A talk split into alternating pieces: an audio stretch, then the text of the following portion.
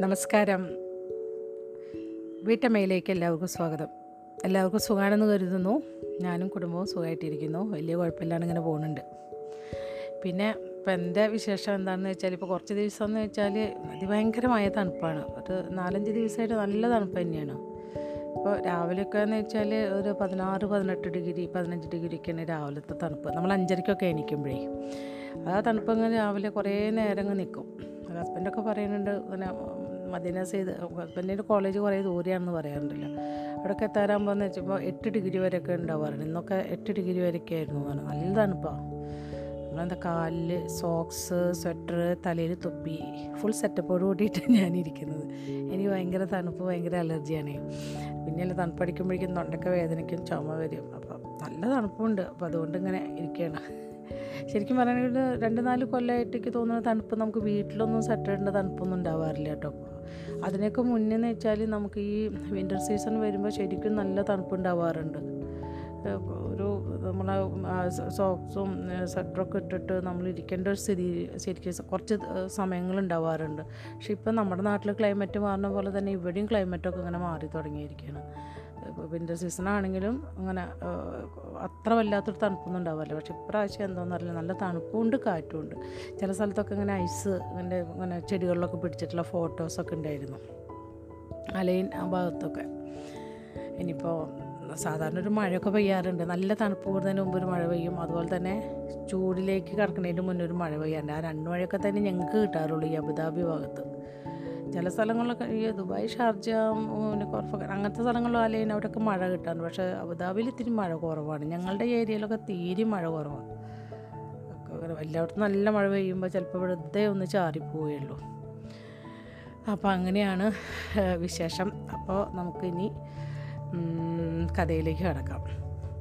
നമ്മൾ വായിച്ച് നിർത്തിയിട്ടുണ്ടായിരുന്ന ഭാഗം എന്ന് വെച്ചാൽ ഈ മിത്രഭഗവാനും ഗോപാലും ശിവനും ഒക്കെ സംസാരിക്കുന്ന ഒരു ഭാഗമാണ് നമ്മൾ വായിച്ച് നിർത്തിയിട്ടുണ്ടായിരുന്നത്.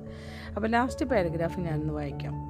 വാസുദേവന്മാരുമായും എന്റെ രാജ്യവുമായുള്ള അങ്ങയുടെ ബന്ധം എന്നെന്നും നിലനിൽക്കും മിത്രഭഗവാൻ ഗോപാൽ പറഞ്ഞു. ആവശ്യഘട്ടത്തിൽ താങ്കൾ ഞങ്ങളെ സഹായിച്ചിരിക്കുന്നു. അതേസമയം പരിഹയ്ക്ക് ഇത്തരത്തിലുള്ളൊരു ആവശ്യമുണ്ടാകുമ്പോൾ ഞങ്ങൾ സഹായിക്കുന്നതായിരിക്കും എന്ന കാര്യം ഞാൻ ഉറപ്പിച്ചു പറയുന്നു. താങ്കൾക്ക് നന്ദി. മിത്രം പറഞ്ഞു. അപ്പോൾ ഈ അടുത്ത അധ്യായം ഞാൻ വായിക്കാം. ഇവൻ ഞങ്ങളിൽ ഒരുത്തനാണ്. മുപ്പത്തി ഒൻപതാമത്തെ അധ്യായമാണ് അപ്പോൾ നമുക്ക് വായിച്ചു തുടങ്ങാം. പിറ്റേ ദിവസം രാവിലെ മിത്രൻ നഗരത്തിലെ പുരുഷാരത്തെ നഗരമധ്യത്തിൽ വിളിച്ചുകൂട്ടി. അദ്ദേഹം ജനക്കൂട്ടത്തെ അഭിസംബോധന ചെയ്യുമ്പോൾ ഗോപാലും ശിവനും അദ്ദേഹത്തോടൊപ്പം ഉണ്ടായിരുന്നു എന്റെ പ്രിയപ്പെട്ട വായുപുത്ര സഖാക്കളെ നിങ്ങളുടെ മനസ്സ് ചോദ്യങ്ങൾ കൊണ്ടും സംശയങ്ങൾ കൊണ്ടും നിറഞ്ഞിരിക്കുകയാണെന്ന് എനിക്ക് ഉറപ്പുണ്ട്. പക്ഷേ ഇപ്പോൾ അതിനുള്ള സമയമില്ല. പ്രവർത്തിക്കുവാനുള്ള സമയമാണിത്. നമ്മളുമായി വളരെ അടുത്ത് പ്രവർത്തിച്ചിരുന്ന ഒരാളെ നമ്മൾ വിശ്വസിച്ചു. ഞങ്ങളുടെ അറിവ് വെച്ച് അദ്ദേഹത്തെ നമ്മൾ വിശ്വസിച്ചു. പക്ഷേ അദ്ദേഹം നമ്മളെ വഞ്ചിച്ചു. ഭൃഗുമഹർഷി രുദ്രഭഗവാന്റെ നിയമങ്ങൾ ലംഘിച്ചു. വാസുദേവമുഖ്യനും ശ്രീരാമദേവന്റെ പ്രതിനിധിയുമായ സ്വാമി ഗോപാൽ നീതി ആവശ്യപ്പെട്ടുകൊണ്ട് നമ്മെ സമീപിച്ചിരിക്കുകയാണ്.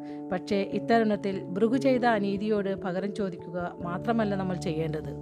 ഇവിടെ ഭാരതത്തിന് ലഭിക്കേണ്ട നീതിയും ശ്രീരാമദേവന്റെ ആദർശങ്ങളുമാണ് പ്രസക്തമായ വിഷയം. നമ്മൾ പരിഹക്കാർ ഏവരും ഒരു ലക്ഷ്യത്തിനായി നിലകൊള്ളേണ്ടതുണ്ട്.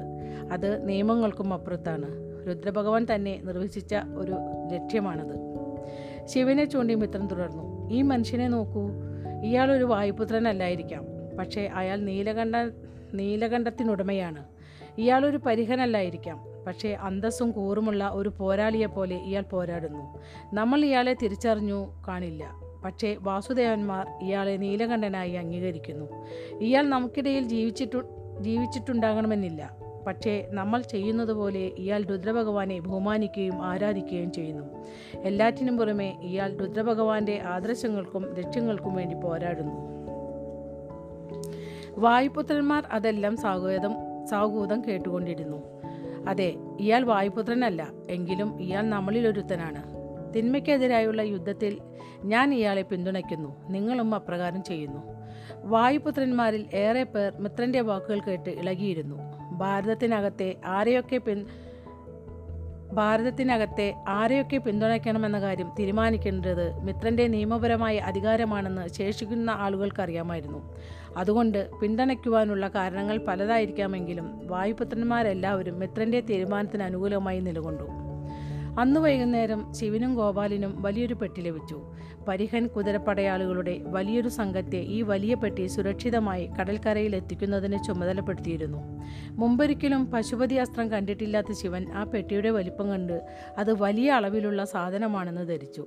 ഒരു വേള ഒരു നഗരത്തെ മുഴുവനും ചാമ്പലാക്കുവാനുള്ള വസ്തു അതിനകത്തുണ്ടായിരിക്കാമെന്ന് അവൻ വിചാരിച്ചു. ഒരു കൈയിൽ ഒതുങ്ങാവുന്നത്ര വലിപ്പമേ പെട്ടിക്കകത്തുള്ള പശുപതി അസ്ത്രഘടകങ്ങൾക്കുള്ളൂ എന്ന് വാസുദേവൻ വിശദീകരിച്ചപ്പോൾ ശിവൻ അത്ഭുതപ്പെട്ടു. താങ്കൾ പറയുന്നത് ഗൗരവത്തോടെയാണോ? അതേ നീലകണ്ഠസ്വാമി ഗോപാൽ പറഞ്ഞു. ഒരു കൈക്കുടന്നയിൽ കൊള്ളുന്ന അത്രയും മതി ഈ നഗരങ്ങൾ മുഴുവൻ നശിപ്പിക്കുവാൻ. ഈ പെട്ടിക്ക് ഇറക്കുമതി ചെയ്ത ബൽവ മരങ്ങളുടെ ഇലയ്ക്കു പുറമെ ഈയവും കളിമണ്ണും ചേർത്ത കനത്ത പൊതിച്ചിലുണ്ട്. ഇവയെല്ലാം ചേർന്നാണ് നമ്മളെ ഈ പശുപതി അസ്ത്രത്തിന്റെ വികിരണം വികിരണമേൽക്കുന്നതിൽ നിന്ന് രക്ഷിക്കുന്നത്. പുണ്യ സരോവരമേ ശിവൻ പറഞ്ഞു. ഈ ദിവ്യാസ്ത്രങ്ങളെക്കുറിച്ച് കൂടുതൽ മനസ്സിലാക്കുന്നതോറും അവ രാക്ഷസന്മാരുടെ ആയുധമാണെന്നുള്ള ബോധ്യം എനിക്ക് വർദ്ധിച്ചുകൊണ്ടിരിക്കുന്നു. അതങ്ങനെയാണ് സുഹൃത്തെ. അതുകൊണ്ടാണ് രുദ്രഭഗവാൻ അതിനെ തിന്മയെന്ന് വിളിച്ചതും അതിന്റെ ഉപയോഗം നിരോധിച്ചതും. അതുകൊണ്ടാണ് നമ്മൾ പാശുപതി അസ്ത്രം പ്രയോഗിക്കുകയില്ലെന്ന് തീരുമാനിച്ചത്. അത് പ്രയോഗിക്കുമെന്ന് ഭീഷണിപ്പെടുത്തുക മാത്രമേ നമ്മൾ ചെയ്തുള്ളൂ. പക്ഷേ മെലുഹക്കാരെ ഗണ്യമായി ഭീഷണിപ്പെടുത്തണമെങ്കിൽ നമ്മളിത് ദേവഗിരിയുടെ തൊട്ടപ്പുറത്ത് സ്ഥാപിക്കണം. അതെങ്ങനെ ചെയ്യണമെന്ന് താങ്കൾക്കറിയാമോ? ഇല്ല എനിക്കറിയില്ല. വാസുപുത്രന്മാരിൽ ഭൂരിഭാഗം ആളുകൾക്കും അതറിഞ്ഞുകൂടാ. തെരഞ്ഞെടുക്കപ്പെട്ട ചില ആളുകൾക്ക് മാത്രമേ അതിനെക്കുറിച്ച് അറിവുള്ളൂ. സാങ്കേതിക വിദ്യയും മന്ത്രങ്ങളും മറ്റു ചില തയ്യാറെടുപ്പുകളും ചേർത്താണ് ഈ ആയുധം പ്രയോഗക്ഷമമാക്കി വയ്ക്കുന്നത് ഭൃഗുമുനിക്ക് പശുപതി അസ്ത്രം എങ്ങനെയാണ് ഉപയോഗിക്കേണ്ടതെന്ന് അറിയ അറിയാമെന്നതിനാൽ അദ്ദേഹത്തെ ഗണ്യമായി ഭീഷണിപ്പെടുത്തണമെങ്കിൽ ഇത് ശരിയായ വിധത്തിൽ സ്ഥാപിക്കണം. നാളെ രാവിലെ മുതൽ മിത്രഭഗവാനും അദ്ദേഹത്തിന്റെ ആളുകളും ചേർന്ന് ഇക്കാര്യത്തിൽ നമുക്ക് ആവശ്യമായ പരിശീലനം നൽകി തുടങ്ങുന്നതായിരിക്കും. ഇനി ഇത് വേറൊരു ഭാഗമാണിത്.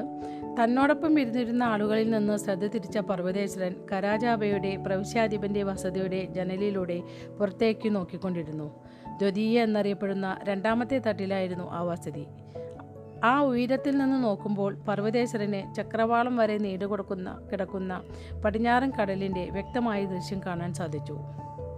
കടൽ മാത്രമാണ് ഇനി നമ്മുടെ മുന്നിലുള്ള മാർഗം പർവതേശ്വരൻ പറഞ്ഞു. ഭൃഗുവും ദിലീപിനും പർവതേശ്വരനെ നോക്കി. ദിലീപിന്റെ അയോധ്യ സേന ദേവഗിരിയിലെ യുദ്ധം കഴിഞ്ഞ് മാസങ്ങൾക്ക് ശേഷം മെലുഹയിൽ എത്തിച്ചേർന്നു. കരാജാബയിലെത്തി അവർ പർവതേശ്വരന്റെ സൂര്യവംശി സൈന്യവുമായി ചേർന്നു. പക്ഷെ സേനാപതിയെ കരാജാബയിലേക്ക് വരുന്നതിന്റെ ഉദ്ദേശം അതുമാത്രമായിരുന്നുവോ ദിലീപൻ ചോദിച്ചു. ലോതലിനെ കടൽ വഴി ആക്രമിക്കാനോ? അതിലെന്താണ് ഇത്ര പുതുമ? ഞാൻ നഗരത്തിനെ ആക്രമിക്കുന്നതിനെക്കുറിച്ചല്ല പറയുന്നത് പ്രഭു. തന്റെ കീഴിൽ അപ്പോൾ കരാജാബയിൽ നാല് ലക്ഷം സൈനികരുണ്ടായിരുന്നുവെങ്കിലും ശക്തമായ കോട്ടക്കൊത്തളങ്ങൾ കൊണ്ട് പ്രതിരോധം തീർത്ത ആ നഗരത്തിലെ യുദ്ധസജ്ജമായ രണ്ടര ലക്ഷം സൈനികരെ കീഴടക്കുക ബുദ്ധിമുട്ടാണെന്ന് പർവതേശ്വരൻ അറിയാമായിരുന്നു. എത്ര പ്രകോപിപ്പിച്ചിട്ടും സതി ലോതലീന് പുറത്തേക്ക് വന്നില്ല. അതുമൂലം പർവതേശ്വരനെ തന്റെ ആൾബലത്തിന്റെ മികവ് ഉപയോഗിക്കുവാനുള്ള അവസരമുണ്ടായില്ല. പ്രായോഗികമായ എല്ലാ തലത്തിലും യുദ്ധം മുന്നോട്ടും പിന്നോട്ടും നീങ്ങാ നീങ്ങാത്ത സ്തംഭനാവസ്ഥയിൽ എത്തിച്ചേർന്നു സേനാപതി ദയവായി ഒന്ന് വിശദീകരിക്കാമോ? ഈ സ്തംഭനാവസ്ഥ അവസാനിപ്പിക്കുവാനായി പർവതേശ്വരന്റെ ബുദ്ധിയിൽ എന്തോ ഉഗ്രൻ ആശയം ഉദിച്ചിട്ടുണ്ടെന്ന വിശ്വാസത്തിൽ ഭൃഗു ചോദിച്ചു. അങ്ങ് ഉദ്ദേശിക്കുന്ന പദ്ധതി എന്താണ്? നമ്മൾ നർമ്മദാനദിയിലേക്ക് ഒരു നാവിക വ്യൂഹം അയക്കണം. ഈ കപ്പലുകൾ അവർ കാണുന്നു എന്ന് ഉറപ്പുവരുത്തണം. ദിലീപൻ നെറ്റിചുളിച്ചു. ശിവഭഗവാൻ പോയ വഴിയേതെന്ന് താങ്കളുടെ ചാരന്മാർ കണ്ടുപിടിച്ചോ? ശിവനും ഗോപാലും ചേർന്ന് നർമ്മദാ നദിയിലൂടെ പോകുന്നത് മെലൂഹൻ സൈനികർ കണ്ടിരുന്നു. പക്ഷേ അതിനുശേഷം എന്തു സംഭവിച്ചുവെന്ന് അവർക്ക് അറിയാൻ സാധിച്ചില്ല. ഇവർ രണ്ടുപേരും നർമ്മദാ നദിയിലൂടെ പഞ്ചവടിയിലേക്കോ ഉജ്ജയിനിയിലേക്കോ പോയിരിക്കുമെന്ന് അവർ കണക്കുകൂട്ടി. എന്നാൽ അതിന്റെ ലക്ഷ്യമെന്തായിരിക്കുമെന്ന് മെലൂഹ മെലൂഹന്മാർക്ക് മുന്നിൽ ഒരു നിഗൂഢതയായി ശേഷിച്ചു. ഇല്ല പർവതേശ്വരൻ പറഞ്ഞു. പിന്നെന്തിനാണ് നമ്മുടെ കപ്പൽ ആ ദിശയിലേക്ക് അയക്കുന്നത്? അതിലെന്താണ് കാര്യം? നമ്മുടെ കപ്പലുകൾ നർമ്മദയിലൂടെ നീങ്ങുന്ന കാര്യം നീലകണ്ഠന്റെ ചാരന്മാർ തീർച്ചയായും അണത്തറിയും. അതുകൊണ്ട് അവരെ സ്തബ്ധരാക്കാമെന്ന മോഹമൊന്നും വേണ്ട. അത് മറച്ചുവെക്കാൻ ഞാൻ ഉദ്ദേശിക്കുന്നില്ല പർവതേശ്വരൻ പറഞ്ഞു. ഓ മഹാബ്രഹ്മദേവ അതിശയിച്ചുകൊണ്ട് ഭൃഗു പറഞ്ഞു. സേനാപതി പർവതേശ്വര നർമ്മദയിലൂടെ പഞ്ചവടിയിലേക്കുള്ള വഴി അങ്ങ് കണ്ടുപിടിച്ചുവോ? ഇല്ല മഹർഷേ പിന്നെ എന്തിനാണ്? എനിക്ക് താങ്കളുടെ ഉദ്ദേശം മനസ്സിലാകുന്നില്ല ഓ ശരി ശരി. ഇടയ്ക്ക് വെച്ച് പർവതേശ്വരൻ ഉദ്ദേശിക്കുന്നത് എന്താണെന്ന് മനസ്സിലാക്കിയതുപോലെ ഭൃഗു പറഞ്ഞു. നർമ്മദയിലൂടെ പഞ്ചവടിയിലേക്ക് പോകാനുള്ള വഴിയൊന്നും എനിക്ക് മനസ്സിലായിട്ടില്ല പർവതേശ്വരൻ പറഞ്ഞു. പക്ഷേ എനിക്കത് അറിയില്ലെന്ന കാര്യം നീലകണ്ഠസ്വാമിയുടെ സൈന്യത്തിന് അറിഞ്ഞുകൂടാ. നമ്മൾ ആ വഴി കണ്ടുപിടിച്ചുവെന്നും ശിവ ഭഗവാന്റെ ജീവൻ അപകടത്തിലാണെന്നും അവർ കരുതും. അതിനും പുറമെ നാഗന്മാരുടെ സൈന്യം ആ സൈനിക വ്യൂഹത്തിലെ പ്രധാനപ്പെട്ട ഭാഗമാണ്. ഭൂമിദേവി സ്ഥാപിച്ച ആ നഗരത്തിന് എന്തെങ്കിലും അപായമുണ്ടാവുക എന്നത് നോക്കി നിൽക്കുവാൻ അവർക്കാകുമോ? ലോതലിൽ നിന്ന് പുറത്തേക്കിറങ്ങുവാൻ അവർ നിർബന്ധിതരാകും ദിലീപൻ പറഞ്ഞു. അതുതന്നെ. പർവതേശ്വരൻ പറഞ്ഞു നമ്മുടെ സംഘത്തിൽ ഏതാണ്ട് അമ്പത് കപ്പലുകൾ ഉണ്ടായിരിക്കും. നമ്മുടെ സൈന്യത്തിന്റെ എണ്ണവുമായി അതിന് യോജിപ്പ് ഉണ്ടാകണം. നർമ്മദ ഏക്കൽ പ്രദേശത്തെ ചതുപ്പ് നിറഞ്ഞ ഒരു തടാകത്തിൽ ആക്രമണത്തിന് നമ്മൾ ആക്രമണത്തിന് തയ്യാറായി നമ്മൾ കാത്തുകിടക്കും. അവർ നർമ്മദാ നദിയിലൂടെ യാത്ര ആരംഭിക്കുമ്പോൾ നമ്മൾ പിറകിലൂടെ ചെന്ന് അവരെ ആക്രമിക്കും ദിലീപൻ പറഞ്ഞു. ഇല്ല പർവതേശ്വരൻ പറഞ്ഞു. ഇല്ലേ? ആശ്ചര്യത്തോടെ ദിലീപൻ ചോദിച്ചു. ഇല്ല മഹാരാജൻ. അതിനു മുൻകൂറായി ഒരു മിന്നലാക്രമണ സംഘത്തെ ഞാൻ നർമ്മദയിലേക്ക് അയക്കുവാൻ ഉദ്ദേശിക്കുന്നു. നാഗന്മാരുടെ കപ്പൽ ആ നദിയുടെ മുകൾ ഭാഗത്തേക്ക് ഏറെ ദൂരം സഞ്ചരിക്കുന്നതുവരെ അവർ കാത്തിരിക്കും. കടലിൽ നിന്ന് നദിയിലേക്ക് കടന്നാൽ ഇടം കുറവായിരിക്കും. അപ്പോൾ കപ്പലുകൾക്ക് അടുത്തടുത്തായി ചേർന്നുകൊണ്ട് മാത്രമേ മുന്നോട്ട് പോകാനാവൂ. നമ്മുടെ മിന്നലാക്രമണത്തിന്റെ സംഘത്തിന്റെ പക്കൽ തീ തോണികൾ ഉണ്ടാകും. അതിൽ വിറകും അത് കത്തിച്ചുവിടാനുള്ള സന്നാഹവുമായി സൈന്യം അവിടെ കാത്തു നിൽപ്പുണ്ടാകും നാഗസൈനിക വ്യൂഹത്തിന്റെ ഏറ്റവും മുന്നിലെയും ഏറ്റവും പുറകിലെയും കപ്പലുകൾക്ക് ഒരേ സമയം തീ പിടിപ്പിക്കുക തീ പിടിപ്പിക്കുകയായിരിക്കും നമ്മുടെ ലക്ഷ്യം. ഗംഭീരം. കപ്പലുകൾ കത്തിക്കുന്നതോടെ സൈനികർ വെള്ളത്തിലാകും. മറിഞ്ഞിരിക്കുന്ന നമ്മുടെ കപ്പലുകൾ പുറത്തു വന്ന് അവരെ ആക്രമിച്ചു തകർക്കും. അങ്ങനെയല്ലേ രാജൻ പർവതേശ്വരൻ പറഞ്ഞു. ശിവനെ പോലെ മികച്ച സൈനിക തന്ത്രജ്ഞതയും ബുദ്ധിശക്തിയുമുള്ള ഒരാളോട് ഇതൊന്നും വിശദീ വിശദീകരിച്ചു കൊടുക്കേണ്ടി വരില്ലായിരുന്നുവെന്ന് പർവതേശ്വരൻ ആലോചിച്ചു. നമ്മുടെ സൈന്യം യുദ്ധത്തിൽ ഏർപ്പെടുകയേയില്ല. ഇതൊരു പ്രലോഭന തന്ത്രം മാത്രമാണ്. പ്രധാന ആക്രമണം നടത്തുന്നത് മിന്നലാക്രമണ സംഘമായിരിക്കും. മുന്നിലെയും പിന്നിലെയും കപ്പലുകൾക്ക് തീ കൊടുത്താൽ മധ്യത്തിലുള്ള കപ്പലുകൾക്ക് തീ പിടിക്കുവാൻ എല്ലാ സാധ്യതയുമുണ്ട്. പക്ഷേ അതിന് കുറേ സമയം വേണ്ടിവരില്ലേ ഭൃഗു ചോദിച്ചു. അവരുടെ സൈനികരിൽ ഭൂരിഭാഗവും കപ്പലുകൾ ഉപേക്ഷിച്ച് കരയിലേക്ക് രക്ഷപ്പെടേണ്ടതായി വരും. ശരിയാണ് പർവതേശ്വരൻ പറഞ്ഞു. പക്ഷേ കപ്പലുകളൊക്കെ നഷ്ടപ്പെട്ട് അവർ ഒറ്റപ്പെടും. മൈഗാലോതൽ പ്രദേശത്തിനും നർമ്മദയ്ക്കുമിടയിൽ കരമാർഗം യാത്ര ചെയ്യാനുള്ള പാതകളില്ലെന്ന് എനിക്കറിയാം. വനത്തിലൂടെ ലോതലിലേക്ക് എത്തുവാൻ ചുരുങ്ങിയത് ആറു മാസമെങ്കിലും വേണ്ടിവരും. നമ്മുടെ ഈ മിന്നലാക്രമണത്തിന്റെ ചെറുപ്പം കാണുമ്പോൾ സതി ഒരു ലക്ഷം പേരടങ്ങുന്ന സൈന്യവുമായി നമ്മളെ ആക്രമിക്കാൻ ഇറങ്ങും നർമ്മദയിലെ വനത്തിൽ അവരുടെ ഒരു ലക്ഷം സൈനികർ കുടുങ്ങിക്കിടന്നാൽ പിന്നെ നമ്മുടെ സൈന്യത്തിന് അത് ഗുണകരമാകും. ഒന്നിന് നാല് എന്ന കണക്കിൽ നമുക്ക് വലിയ ആൾബലത്തിന്റെ മെച്ചം ലഭിക്കും. അങ്ങനെ സംഭവിച്ചാൽ നമുക്ക് ലോതലിനെ ആക്രമിക്കാനാവും. ദിലീപിന് അപ്പോഴും ആ പദ്ധതി മുഴുവനായി മനസ്സിലായില്ല. പക്ഷേ നമ്മുടെ കുറേ സൈനികർ ആ മിന്നലാക്രമണത്തിൽ ഉണ്ടാവില്ലേ? അതുകൊണ്ട് അവർ കരാജാവയിൽ എത്തുന്നവരെ നമ്മൾ കാത്തിരിക്കേണ്ടി വരില്ലേ? പ്രലോഭനത്തിന് വേണ്ടി നിയോഗിച്ചിട്ടുള്ള നമ്മുടെ സൈന്യത്തെ യുദ്ധത്തിൽ ഏർപ്പെടുത്തുവാൻ ഞാൻ ഉദ്ദേശിക്കുന്നില്ല പർവതേശനം പറഞ്ഞു. അതുകൊണ്ട് നമ്മൾ അതിൽ അധികം സൈനികരെ അയക്കുവാൻ ഉദ്ദേശിക്കുന്നില്ല. വളരെ ചെറിയൊരു സംഘത്തെ മാത്രമേ അതിൽ ഉൾപ്പെടുത്തുവാൻ ഉദ്ദേശിക്കുന്നുള്ളൂ. കാറ്റുപായ ഉയർത്തി മുന്നോട്ട് നീങ്ങുവാൻ ആവശ്യമായ ആളുകൾ. അയ്യായിരത്തിലധികം ആളുകൾ അതിലുണ്ടാവുകയില്ല നമുക്ക് എന്ത് നേടാനാകുമെന്ന് സങ്കല്പിച്ച് നോക്കുക. മിന്നലാക്രമണ സംഘം അടക്കം അയ്യായിരം പേരടങ്ങുന്ന സൈന്യം കരാജാബയിൽ നിന്ന് പുറപ്പെടുന്നു. പക്ഷേ അവർ ഒരു ലക്ഷത്തോളം വരുന്ന സൈനികരെ പ്രലോഭിപ്പിച്ച് നർമ്മദയുടെ തീരത്തുള്ള കാട്ടിനുള്ളിൽ അകപ്പെടുത്തുന്നു. അവിടെ നിന്ന് ആറുമാസം സഞ്ചരിച്ചാൽ മാത്രമേ അവർ ലോതലിൽ തിരിച്ചെത്തുകയുള്ളൂ. ഒരൊറ്റ അസ്ത്രം പോലും ഇതിനായി ഉപയോഗിക്കേണ്ടി വരില്ല. നമുക്ക് അനായാസം സൈനിക നീക്കം നടത്തി ലോതൽ ആക്രമിച്ച് കീഴടക്കാം. ഗംഭീരം ഭൃഗു പറഞ്ഞു. നമ്മുടെ കപ്പലുകൾ നർമ്മദയിലേക്ക് നീങ്ങുമ്പോൾ നമ്മൾ ലോതലിനെ ലക്ഷ്യമാക്കി നീങ്ങും. അല്ല പ്രഭു പർവതേശ്വരൻ പറഞ്ഞു സതിയുടെ ചാരന്മാർ കരാജാബയിലും മറ്റുമായി ഒളിച്ചു നടക്കുന്നുണ്ടായിരിക്കും. നമ്മുടെ നാലു ലക്ഷം വരുന്ന സൈനികർ നഗരത്തിൽ നിന്ന് പുറത്തേക്ക് നീങ്ങുകയാണെന്ന് കാണുമ്പോൾ നമ്മുടെ സൂത്രം എന്തെന്ന് അവർ മനസ്സിലാക്കും.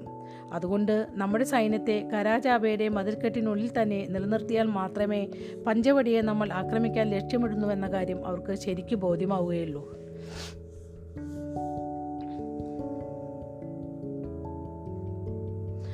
ഇതിന് വേറൊരു ഭാഗമാണിത്. കരാജാബ തുറമുഖത്തെ ചുങ്കം പിരിക്കുന്നതിന്റെ ചുമതല ചുമതലയുള്ള ഉദ്യോഗസ്ഥൻ ആ കച്ചവട കപ്പലിലുള്ള ഉരുപ്പടികളുടെ പട്ടിക നോക്കി മുഖം ചൊളിച്ചു. ഈജിപ്തിൽ നിന്നുള്ള പരുത്തിയോ? എന്തിനാണ് മെലുഹക്കാർ ഈജിപ്തിൽ നിന്ന് പരുത്തി വാങ്ങുന്നത്? നമ്മുടെ പരുത്തിയുടെ നിലവാരത്തിൽ ഒരു വിധത്തിലും എത്താത്തതാണല്ലോ ഈജിപ്തുകാരുടെ ഈ പരുത്തി. മെലൂഹ തുറമുഖത്തെ ചുങ്കപ്പിരിവും പരിശോധനകളുമെല്ലാം വിശ്വാസത്തെ അടിസ്ഥാനമാക്കിയിട്ടുള്ളതായിരുന്നു. കപ്പലിലെ സാധന വിവരങ്ങളുടെ പട്ടിക മുഖവില നോക്കിയാണ് ഇക്കുറി ഇറക്കുമതി ചുങ്കവും തീരുവയുമെല്ലാം നിശ്ചയിക്കുന്നത്. എന്നാൽ ചില ഘട്ടത്തിൽ കപ്പലിലെ സാധനങ്ങളും സാധന വിവര പട്ടികയിൽ പറഞ്ഞിട്ടുള്ള വസ്തുതകളും തമ്മിൽ ഒത്തുനോക്കുന്ന ഏർപ്പാട് പതിവുണ്ട്. അങ്ങനെയുള്ള അപൂർവ അവസരങ്ങളിൽ ഒന്നായിരുന്നു അത്. ഉദ്യോഗസ്ഥൻ തന്റെ കീജവിനക്കാരെ നോക്കി. താൻ പോയി കപ്പലിനകത്തെ സാധനങ്ങളൊന്ന് പരിശോധിക്കി. കപ്പലിന്റെ കപ്പിത്താൻ അമ്പരപ്പോടെ വലതുഭാഗത്തേക്ക് നോക്കി. അതിന്റെ ആവശ്യമുണ്ടോ അങ്ങത്തെ? ഞാൻ നുണ പറയുകയാണെന്നാണോ അങ്ങ് കരുതുന്നത്? ഈ കപ്പലിലുള്ള അത്രയും പരുത്തിയുടെ അളവ് തന്നെയാണ് ഞാൻ ആ പട്ടികയിൽ കാണിച്ചിട്ടുള്ളതെന്ന് അങ്ങ് മനസ്സിലാക്കണം. ഇതിൽ കൂടുതൽ ചുങ്കത്തീരുവ നൽകാൻ ഞാൻ തയ്യാറില്ല. അങ്ങയുടെ തിരച്ചിൽ കൊണ്ട് ഉദ്ദേശിച്ച ഫലമൊന്നും ഉണ്ടാകാൻ പോകുന്നില്ല. കപ്പിത്താൻ എന്തോ രഹസ്യോദ്ദേശ രഹസ്യോദ്ദേശത്തോടെ ഒരു വാതിലിന് നേർക്ക് നോക്കുന്നത് കണ്ടപ്പോൾ ചുങ്കപ്പിരിവ് നടത്തുന്ന ഉദ്യോഗസ്ഥൻ അവിടേക്ക് നോക്കി. പൊടുന്നനെ ആ വാതിൽ മല മലർക്കെ വലിച്ചു തുറന്ന് ആചാനുബാഹുവായി ഒരാൾ പുറത്തേക്ക് വന്നു. ആലസ്യത്തോടെ കൈകൾ നിവർത്തിപ്പിടിച്ച് അയാൾ കൊട്ടുവായി ഇട്ടു. എന്താ ഇത്ര താമസം കപ്പിത്താൻ? അയാളെ തിരിച്ചറിഞ്ഞതും ചുങ്കപ്പിരിവുകാരന്റെ ശ്വാസം ഒരു നിമിഷം നിലച്ചുപോയി. അയാൾ തൽക്ഷണം മെലുഹയുടെ സൈനിക ചിട്ടയിലുള്ള ഒരു ഉഗ്രൻ അഭിവാദ്യം നിർവഹിച്ചു. ദളപതി വിതിന്മാലി അങ്ങ് കപ്പലിലുണ്ടെന്ന കാര്യം എനിക്ക് അറിഞ്ഞുകൂടായിരുന്നു ഇപ്പോൾ താങ്കൾക്ക് മനസ്സിലായല്ലോ?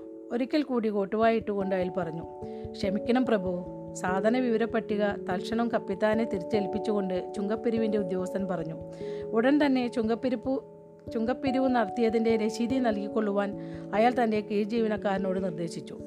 പെട്ടെന്ന് തന്നെ അതിന്റെ കടലാസു പണികൾ പൂർത്തിയായി. ചുങ്കപ്പിരിവുകാരൻ പോകാൻ നേരം തിരിഞ്ഞു നിന്നുകൊണ്ട് അല്പം സന്ദേഹത്തോടെ വിധിന്മാരിയോട് ചോദിച്ചു പ്രഭു അങ്ങ് നമ്മുടെ രാജ്യത്തെ ഏറ്റവും മഹാന്മാരായ പോരാളികളിൽ ഒരാളാണ് പോരാളികളിൽ ഒരാളാണ്. എന്നിട്ടും അങ്ങെന്താ യുദ്ധമുന്നണിയിലേക്ക് പോകാത്തത്? ഞാനിപ്പോൾ ഒരു പോരാളിയല്ല കാര്യക്കാരെ മാരി പരിഹാസ ചിരിയോടെ പറഞ്ഞു. ഞാനിപ്പോൾ അംഗരക്ഷകനാണ്. ഇതുകൂടാതെ രാജകീയ വസ്ത്രങ്ങൾക്ക് വേണ്ട സാധനങ്ങൾ കൊണ്ടുവരുന്നതിന്റെ ചുമതലയും എനിക്കാണ്. ഭവ്യതയോടെ പുഞ്ചിരിച്ച് ആ ചുങ്കക്കാരൻ ദ്വര തുടക്കപ്പെട്ട് നടന്നുപോയി. ദ്വര തുടക്കപ്പെട്ട് ദ്വര എന്ന് വെച്ചാൽ എന്താണാവോ മീനിങ് അറിയാൻ വയ്യ. ഭവ്യതയോടെ പുഞ്ചിരിച്ച് ആ ചുങ്കക്കാരൻ ദ്വര തിടുക്കപ്പെട്ട് നടന്നുപോയി. ദ്വര എന്ന് വെച്ചാൽ ചിലപ്പോൾ പേരായിരിക്കാം ആളുടെ. ആ ചുങ്കക്കാരൻ ദ്വര എന്നാണ് എഴുതിയിട്ടുള്ളത്. ആണെന്ന് വിചാരിക്കുന്നു ഞാൻ കേട്ടോ ഇനി വേറൊരു ഭാഗമാണിത് എന്താ താമസം? ഈജിപ്തുകാരൻ ചോദിച്ചു. കപ്പലിന്റെ ഏറ്റവും താഴത്തെ തട്ടിലുള്ള അറയിൽ വിതിന്മാലി പ്രവേശിച്ചു. അതിനകത്തുണ്ടായിരുന്ന ഒരു ദ്വാരം അടച്ചിരുന്നതിനാൽ അവിടെയാകെ ഇരുട്ടായിരുന്നു. കണ്ണുകൾ ആ അവസ്ഥയുമായി സമ സമരസപ്പെട്ടപ്പോൾ ഒരു മൂലയിൽ പൂച്ച പൂച്ചയുടെ നിശ്ചലതയോടെ മുന്നൂറ് കൊലയാളികൾ ഇരിപ്പുണ്ടായിരുന്നു. സാരമുള്ള കാര്യമല്ല സുയിദ് വിതിന്മാലി ഈജിപ്തുകാരനോട് പറഞ്ഞു. വിവരമില്ലാത്ത ഒരു ചുങ്കപ്പിള്ളയ്ക്ക് കപ്പലിനകത്തെ സാധനങ്ങളൊക്കെ ഒന്ന് പരിശോധിക്കണമെന്ന് തോന്നി. അതൊക്കെ കഴിഞ്ഞു. ഇനി നമ്മൾ കരാജാബയെ കരാജാബയ്ക്ക് അപ്പുറത്തേക്ക് പോവുകയാണ്. ഇനി നമ്മൾ മെലൂഹയുടെ ഹൃദയഭൂമിയിലെത്തും. തിരിച്ചു പോകുന്ന പ്രശ്നമില്ല. സ്യൂദ് നിശബ്ദം തലയാട്ടി. പ്രഭോ കപ്പിത്താൻ വിളിച്ചു. അയാളുടെ കയ്യിൽ ഒരു തീപ്പന്തം ഉണ്ടായിരുന്നു. വിതിൻ മാലി കപ്പിത്താന്റെ കയ്യിൽ നിന്നും ആ തീപ്പന്തം ഏറ്റുവാങ്ങി. കപ്പിത്താന്റെ പിന്നാലെ വലിയ ചണസഞ്ചികളുമായി രണ്ടുപേരുണ്ടായിരുന്നു അവർ ആ സഞ്ചികൾ വിതിൻ മാലിയുടെ അടുത്ത് വെച്ചു. അപ്പം നമ്മുടെ ഈ അധ്യായം ഇവിടെ അവസാനിക്കുകയാണ്. ഇവൻ ഞങ്ങളിൽ ഒരുത്തനാണ്. ചെറിയൊരു അധ്യായമാണ് തോന്നുന്നത്. ഇനിയിപ്പോൾ അടുത്ത അധ്യായം നർമ്മദയിലെ ആക്രമണം. അപ്പോൾ ഇത് എത്ര സമയം വായിച്ചോന്ന് എനിക്കറിയില്ല. അത് അപ്പോൾ അത് ചെറിയൊരു അധ്യായമാണ് നർമ്മദയിലെ ആക്രമണം. അതും കൂടി ഞാൻ വായിച്ചു തരാം. കുറച്ച് പേജേ ഉള്ളൂ. അപ്പോൾ അതും കൂടി ഞാൻ ഇതിലോട് ചേർത്ത് വായിക്കുകയാണ് കേട്ടോ. അടുത്ത അധ്യായത്തിന്റെ പേര് നർമ്മദയിലെ ആക്രമണം. അപ്പോൾ നമുക്ക് വായിച്ചു തുടങ്ങാം. അവർ ഇങ്ങോട്ടല്ലേ വരുന്നത്? ആശ്ചര്യപ്പെട്ടുകൊണ്ട് സതി ചോദിച്ചു. സതിയും കാളിയും ഗണേശനും കാർത്തികേയനും ഉല്ലാസകരമായ നിമിഷങ്ങൾ ആസ്വദി ആസ്വദിച്ചു കൊണ്ടിരിക്കുകയായിരുന്നു മധുരമിട്ട പാൽ ഇടയ്ക്കിടെ അവർ രുചിച്ചുകൊണ്ടിരുന്നു. ഭഗീരഥനും ചന്ദ്രകേതുവും മാതലിയും ബൃഹസ്പതിയും ചനാർദ്ദജനും അവരുടെ അടുത്തേക്ക് വന്നു. പുതിയൊരു വാർത്തയും കൊണ്ടായിരുന്നു അവരുടെ വരവ്. ആഴ്ചകൾക്ക് മുമ്പ് കരാജാബയിൽ നിന്ന് അമ്പത് കപ്പലുകൾ അടങ്ങുന്ന ഒരു നാവിക വ്യൂഹം പുറപ്പെട്ടതായി വാസുദേവന്മാർ വിവരം നൽകിയിരുന്നു. അവർ ലോതൽ ലക്ഷ്യമാക്കിയ അവർ ലോതൽ ലക്ഷ്യമാക്കിയാണ് നീങ്ങുന്നതെന്നായിരുന്നു അവർ കരുതിയിരുന്നത്. പക്ഷേ ഇപ്പോൾ ആ കപ്പലുകൾ തെക്കു ഭാഗത്തേക്ക് തിരിഞ്ഞ് മുന്നോട്ട് നീങ്ങിക്കൊണ്ടിരിക്കുകയാണെന്ന് നീങ്ങിക്കൊണ്ടിരിക്കുന്നുവെന്നായിരുന്നു ഏറ്റവും പുതിയ വാർത്ത. അവരുടെ നീക്കം കണ്ടിട്ട് അവർ നർമ്മദയിലേക്കാണ് പോകുന്നതെന്ന് തോന്നുന്നു. പുതിയ വിവരങ്ങളുമായി അങ്ങോട്ട് കടന്നു വന്ന വാസുദേവൻ അറിയിച്ചു. അങ്ങനെ അവൻ വഴിയില്ല. പരിഭ്രാന്തിയോടെ കാളി ഗണേശനെ നോക്കി. മെഴുകന്മാരെ താൻ നർമ്മദയിലേക്കാണ് പോകുന്നതെന്ന് തെറ്റിദ്ധരിപ്പിച്ച് പരിഹയിലേക്ക് പോകുവാനുള്ള ശിവന്റെ തന്ത്രത്തെ കാളി അംഗീകരിച്ചിരുന്നില്ല. ഇത് മെലൂഹക്കാർക്ക് പഞ്ചവടിയിലേക്കുള്ള വഴിയെക്കുറിച്ച് സൂചനകൾ നൽകുമെന്നായിരുന്നു അവളുടെ ഭയം. പഞ്ചവടിക്കടുത്തുള്ള നദി പടിഞ്ഞാട്ടു നിന്ന് കിഴക്കോട്ടാണ് ഒഴുകുന്നതെന്ന് ഭൃഗുവിന് അറിയാമായിരുന്നു നർമ്മദ കിഴക്കുനിന്ന് പടിഞ്ഞാട്ടാണ് ഒഴുകുന്നതെന്നും പറഞ്ഞുകൊണ്ടുള്ള ശിവൻ അവളുടെ ആശങ്ക തള്ളിക്കളഞ്ഞു. പഞ്ചവടി നർമ്മദാ തീരത്തായിരുന്നില്ല.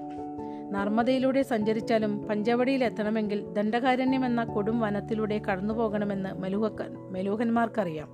നാഗകുലത്തിൽപ്പെട്ട ഒരു വഴികാട്ടിയുടെ സഹായമില്ലാതെ ആ വനത്തിലൂടെ കടക്കുന്നത് അത്യ അത്യന്തം അപകടകരമായിരുന്നു. അതിനാൽ മെലൂഹൻ നാവികസേന നർമ്മദയിലേക്ക് നീങ്ങുന്ന വാർത്തറിഞ്ഞപ്പോൾ കാളി വളരെ യുക്തിസഹമായ ഒരു അനുമാനത്തിൽ എത്തിച്ചേർന്നു പഞ്ചവടിയിലേക്കുള്ള വഴി അവർ കണ്ടുപിടിച്ചിരിക്കുന്നു. നർമ്മദാ നദിയിലൂടെ പഞ്ചവടിയിലേക്കുള്ള മാർഗം അവർ എങ്ങനെ അറിയാൻ? അമ്പരപ്പോടെ ഗണേശൻ ചോദിച്ചു.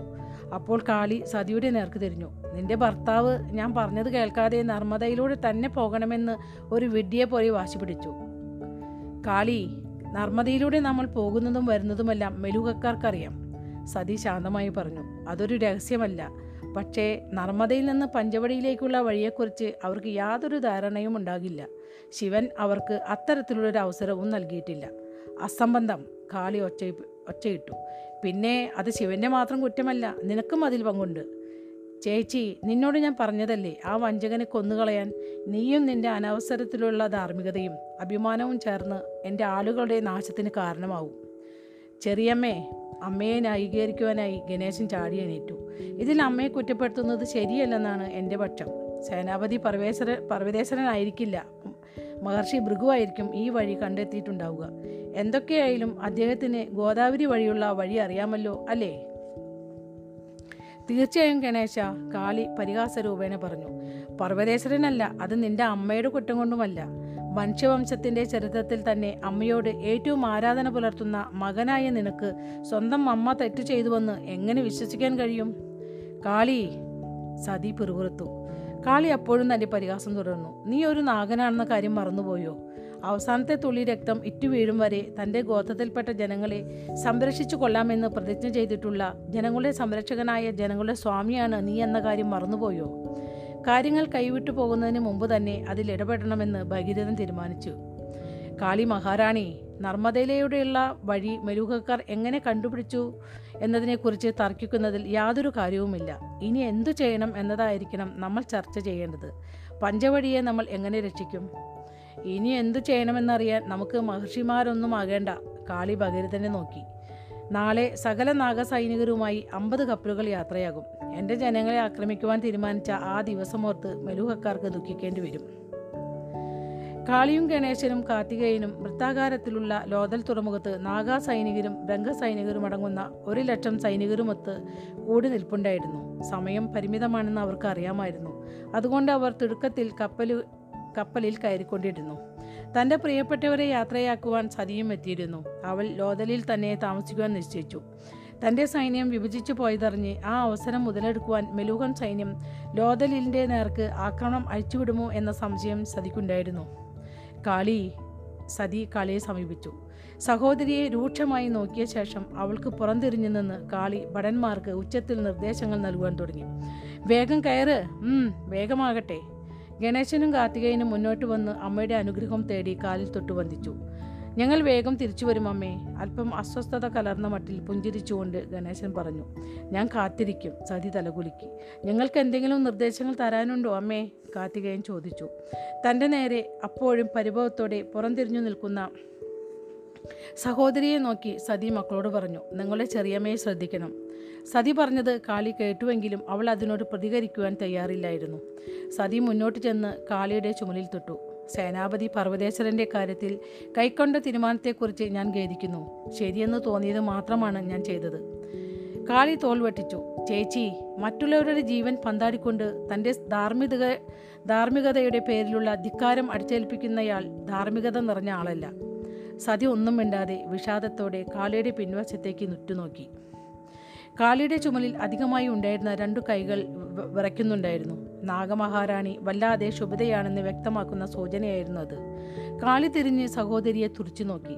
ധാർമ്മികമായ മഹത്വത്തോടു ധാർമ്മികമായ മഹത്വത്തോടുള്ള നിന്റെ ആസക്തിയുടെ പേരിൽ എന്റെ ജനങ്ങൾ യാതന അനുഭവിക്കാൻ പാടില്ല. ഇതും പറഞ്ഞുകൊണ്ട് കാളി ചവിട്ടിക്കുതിച്ച് നടന്നുപോയി. അതിനിടയിൽ അവൾ ഭടന്മാരോട് തിടുക്കത്തിൽ കപ്പലിൽ കയറുവാൻ ഉച്ചത്തിൽ ആക്രോശിക്കുന്നുണ്ടായിരുന്നു. ഇനിത് വേറൊരു ഭാഗമാണിത്. താൻ കേട്ടുകൊണ്ടിരുന്ന കാര്യം കനകകാലയ്ക്ക് വിശ്വസിക്കാനായില്ല. സമാധാനത്തിനു വേണ്ടിയുള്ള ഒരു യഥാർത്ഥ ശ്രമമോ? ഏറെക്കാലമായി ഞാൻ കേട്ടുകൊണ്ടിരുന്ന വാർത്തകളിൽ ഏറ്റവും നല്ല വാർത്തയാണിത് മഹാരാജൻ കനകകാല പറഞ്ഞു. ദക്ഷൻ ഊഷ്മളമായി ചിരിച്ചു. ഇത് രഹസ്യമാക്കി വെക്കേണ്ടതാണെന്ന കാര്യം ഭവതിക്ക് അറിയാമല്ലോ. സമാധാനം ആഗ്രഹിക്കാത്ത നിരവധി ആളുകളുണ്ട്. ഇതെല്ലാം അവസാനിപ്പിക്കാൻ വലിയൊരു യുദ്ധമല്ലാതെ മറ്റൊരു വഴിയുമില്ലെന്നാണ് ആളുകൾ കരുതുന്നത്. കനകകാല ദക്ഷന്റെ അടുത്തു നിന്നിരുന്ന വിധിന്മാരിയെ നോക്കി. അയാൾ ഒരു യുദ്ധക്കൊതിയനാണെന്ന് അവൾ അപ്പോഴും ധരിച്ചു വെച്ച് അവൾ എപ്പോഴും ധരിച്ചു വെച്ചിട്ടുള്ളത്. അയാൾ ചക്രവർത്തിയോട് ഇക്കാര്യത്തിൽ യോജിച്ചത് കണ്ട് അവൾ അത്ഭുതപ്പെട്ടു. ഭൃഗുമുനിയാണ് നീലകണ്ഠനുമായി സമാധാനം ആഗ്രഹിക്കാത്ത ആൾ എന്നാണ് ചക്രവർത്തി സൂചിപ്പിക്കുന്നതെന്ന് കനകകാലയ്ക്ക് തോന്നി. ദേവഗുരിക്ക് പുറത്തു നടന്ന ചെറിയൊരു യുദ്ധ യുദ്ധത്തിൽ തന്നെ ജീവനും സ്വത്തിനും എത്രത്തോളം നാശമുണ്ടായെന്ന് നമ്മൾ കണ്ടുകഴിഞ്ഞു ദക്ഷൻ പറഞ്ഞു. മെലൂഹയെയും നീലകണ്ഠനെയും ഒരുപോലെ വ്രണപ്പെടുത്തിയേക്കാവുന്ന വിധത്തിലുള്ളൊരു കൂട്ടക്കൊലയായി കൂട്ടക്കൊലയിലേക്ക് അത് നീങ്ങുന്നത് മെലൂഹയെയും നീലകണ്ഠനെയും ഒരുപോലെ വ്രണപ്പെടുത്തിയേക്കാവുന്ന വിധത്തിലുള്ള ഒരു കൂട്ടക്കലയിലേക്ക് അത് നീങ്ങുന്നതിനു മുമ്പായി അതിന് തടയിട്ടത് സതിയുടെ വിവേകം ഒന്നു മാത്രമാണ്. ഒരു പക്ഷേ സതിയോടുള്ള സ്നേഹവാത്സല്യങ്ങളായിരിക്കാം ചക്രവർത്തിയെ ഇതിന് നിർബന്ധിക്കുന്നത്. തന്റെ മകളുടെ ജീവന് ഒരു കുഴപ്പമുണ്ടാകുവാൻ അദ്ദേഹം ഒരിക്കലും സമ്മതിക്കില്ല. കാരണം എന്തൊക്കെയായാലും ശരി ഈ സമാധാന ശ്രമത്തിൽ ഞാൻ അദ്ദേഹത്തെ സഹായിക്കും. കനകകാല ഭവതി എന്താണ് ആലോചിക്കുന്നത്? പ്രധാനപ്പെട്ട കാര്യമൊന്നുമല്ല രാജൻ. അങ്ങ് സമാധാന ചർച്ചയ്ക്ക് തയ്യാറാണെന്ന് കേൾക്കുമ്പോൾ തന്നെ എനിക്ക് സന്തോഷം തോന്നുന്നു. ഭവതിയുടെ ജോലി നിശ്ചയിച്ചു കഴിഞ്ഞു ദക്ഷം പറഞ്ഞു. അല്പ ദിവസത്തിനകം ഒരു സമാധാന സന്ദേശ സന്ദേശത്തിനു വേണ്ട ഏർപ്പാടുകൾ നടത്തണം. പരമ്പരാഗതമായി പതിവുള്ള പോലെ പ്രധാനമന്ത്രിയുടെ പേരിലായിരിക്കും അത് അറിയപ്പെടുക കനകകാലയുടെ സമാധാ സമാധാന യജ്ഞം അമ്പരന്നുപോയ കനകഹാല പുഞ്ചിരിച്ചു. അങ്ങ് വളരെ ദയാലുവാണ് തിരുമനസേ. പക്ഷേ പേരൊരു വിഷയമല്ല സമാധാനമാണ് പ്രധാനം. അതെ സമാധാനമാണ് പരമപ്രധാനം. അതുകൊണ്ട് എന്റെ രഹസ്യ നിർദ്ദേശങ്ങൾ ഭൗതി ഗൗരവമായി എടുക്കണം. ഒരു തരത്തിലും നമ്മുടെ ഈ സമാധാന യോഗത്തെക്കുറിച്ചുള്ള വാർത്ത കരാജാബയിലെത്താൻ പാടുള്ളതല്ല. ഭൃഗുമുനിയും പർവതേശ്വരനും അയോധ്യ ചക്രവർത്തി ദിലീപനും അപ്പോൾ കരാജാബയിലായിരുന്നു ശരി മഹാരാജൻ കനകാല സമ്മതിച്ചു. സന്തോഷവതിയായ കനകകാല സമാധാന യോഗവുമായി ബന്ധപ്പെട്ടിട്ടുള്ള അടിയന്തര ജോലികൾക്കായി തന്റെ കാര്യാലയത്തിലേക്ക് തിടുക്കത്തിൽ നടന്നു. തന്റെ സ്വകാര്യ അറയുടെ വാതിലടച്ച ശേഷം ദക്ഷൻ വിധിന്മാലിയെ നോക്കി. സ്യൂതും അയാളുടെ ആളുകളും എന്നെ ചതിക്കില്ലെന്ന് ഞാൻ വിശ്വസിക്കുന്നു. ഇല്ല പ്രഭു വിധിന്മാലി പറഞ്ഞു. എന്നെ വിശ്വസിക്കൂ. ഇതോടെ തിബത്തിൽ നിന്നുള്ള കാട്ടാളൻ അവസാനിച്ചു കിട്ടും. അതിന് എല്ലാവരും നാഗന്മാരെ കുറ്റപ്പെടുത്തിക്കൊള്ളും. രക്തദാഹികളും യുക്തിഹീനരുമായ കൊലയാളികളാണവർ എന്ന് പൊതുവെ ഒരു വിശ്വാസമുണ്ട്. ഇവിടുത്തെ വിവേകമതികളായ പ്രജകളാരും തന്നെ തട്ടിപ്പുകാരൻ നീലകണ്ഠന്റെ നാഗവംശ പ്രണയൻ നാഗവംശ പ്രീണനം ഇഷ്ടപ്പെടുന്നില്ല. അതുപോലെ തന്നെയാണ് വികർമ്മരെ മോചിപ്പിച്ച കാര്യവും. അതിൽ ഉൾപ്പെടുന്നുവെന്നതൊക്കെ ശരി തന്നെ. നാഗന്മാരാണ് നീലകണ്ഠനെ കൊന്നതെന്ന് ആളുകൾ വിശ്വസിച്ചുകൊള്ളും. അതോടെ എന്റെ മകൾ എന്റെ അടുത്തേക്ക് മടങ്ങി വരും ദക്ഷൻ പറഞ്ഞു. അവർക്ക് മുന്നിൽ വേറെ മാർഗമില്ല. ഞങ്ങൾ വീണ്ടും നല്ലൊരു കുടുംബമായി തീരും. മതിഭ്രമമാണ് ഏറ്റവും മോഹിപ്പിക്കുന്ന പ്രതീക്ഷകൾ ഉണ്ടാക്കുന്നത്. ഇനി മറ്റൊരു ഭാഗമാണിത്. ആ വാണിജ്യ കപ്പലിന്റെ ഏറ്റവും മുകളിലെ തട്ടിൽ ശിവനും ഗോപാലും താരയും നിന്നു. ഏറ്റവും വിലപ്പെട്ട ചരക്ക് ആ കപ്പലിൽ കയറ്റുവാൻ പരിഹക്കാർ അവരെ സഹായിച്ചിരുന്നു. എല്ലാവരോടും യാത്ര പറഞ്ഞതിന് ശേഷം നീലകണ്ഠൻ ആ കപ്പൽ ജ കപ്പൽ ജാം സമുദ്രത്തിലേക്ക് നീങ്ങുവാൻ ഉത്തരവിട്ടു. ഷെഹർസാദെ ഗോപാൽ വിളി ചോദിച്ചു എത്ര കാലം? ദയവായി താരയെന്ന് വിളിക്കൂ. വാസുദേവന്റെ വർത്തമാനത്തിനിടയ്ക്ക് കയറി അവൾ പറഞ്ഞു ക്ഷമിക്കണം. മഹാനായ വാസുദേവ ഇപ്പോൾ എന്റെ പേര് താര എന്നാണ്. താര പറഞ്ഞു ഷഹർസാദെ എന്ന എന്റെ പേര് പരിഹയിൽ ഉപേക്ഷിച്ചു പോന്നു ഞാൻ.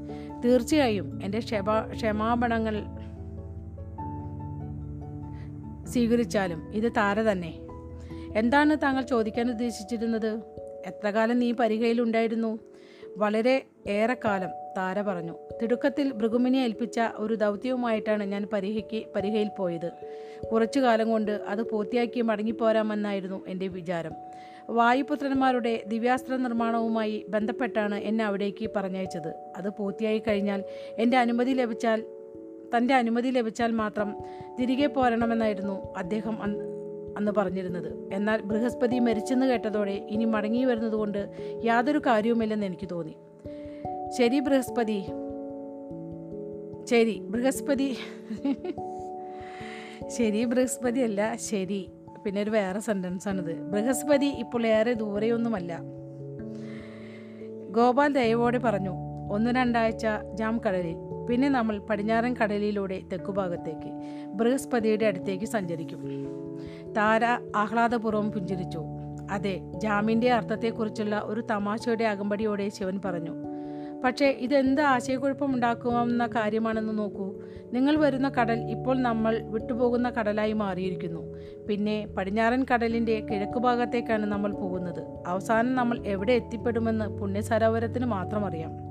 താര പുരുകക്കൊടി ഉയർത്തി. എനിക്കറിയാം ശിവൻ പറഞ്ഞു. ഇതൊരു ഭയങ്കര തമാശയാണ്. എല്ലാവരും എല്ലാവരുടെ കാര്യത്തിലും ശരാശരിയുടെ നിയമങ്ങൾ ബാധകമാണെന്ന് ഞാൻ ഊഹിക്കുന്നു. താര പൊട്ടിച്ചിരിച്ചു. താങ്കളുടെ തമാശയല്ല എന്നെ അത്ഭുതപ്പെടുത്തിയത്. അതൊരു ഭയങ്കര തമാശയാണെന്ന കാര്യം ഞാൻ സമ്മതിക്കുന്നു. നിനക്ക് നന്ദി. ശിവൻ പതിയെ ചിരിച്ചു. പക്ഷേ നിന്നെ അത്ഭുതപ്പെടുത്തിയ കാര്യമെന്താണ്?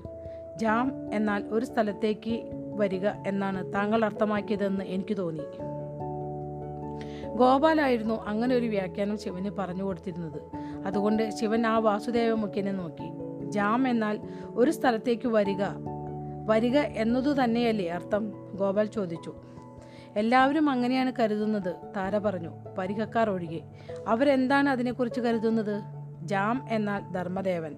അതുകൊണ്ട് ഈ കടൽ ധർമ്മദേവന്റെ കടലാകുന്നു. ശിവൻ പുഞ്ചിരിച്ചു. പക്ഷേ ഭാരതം ധർമ്മദേവൻ അങ്ങനെ പറഞ്ഞു നിർത്തണ്. യമൻ ആകുന്നു.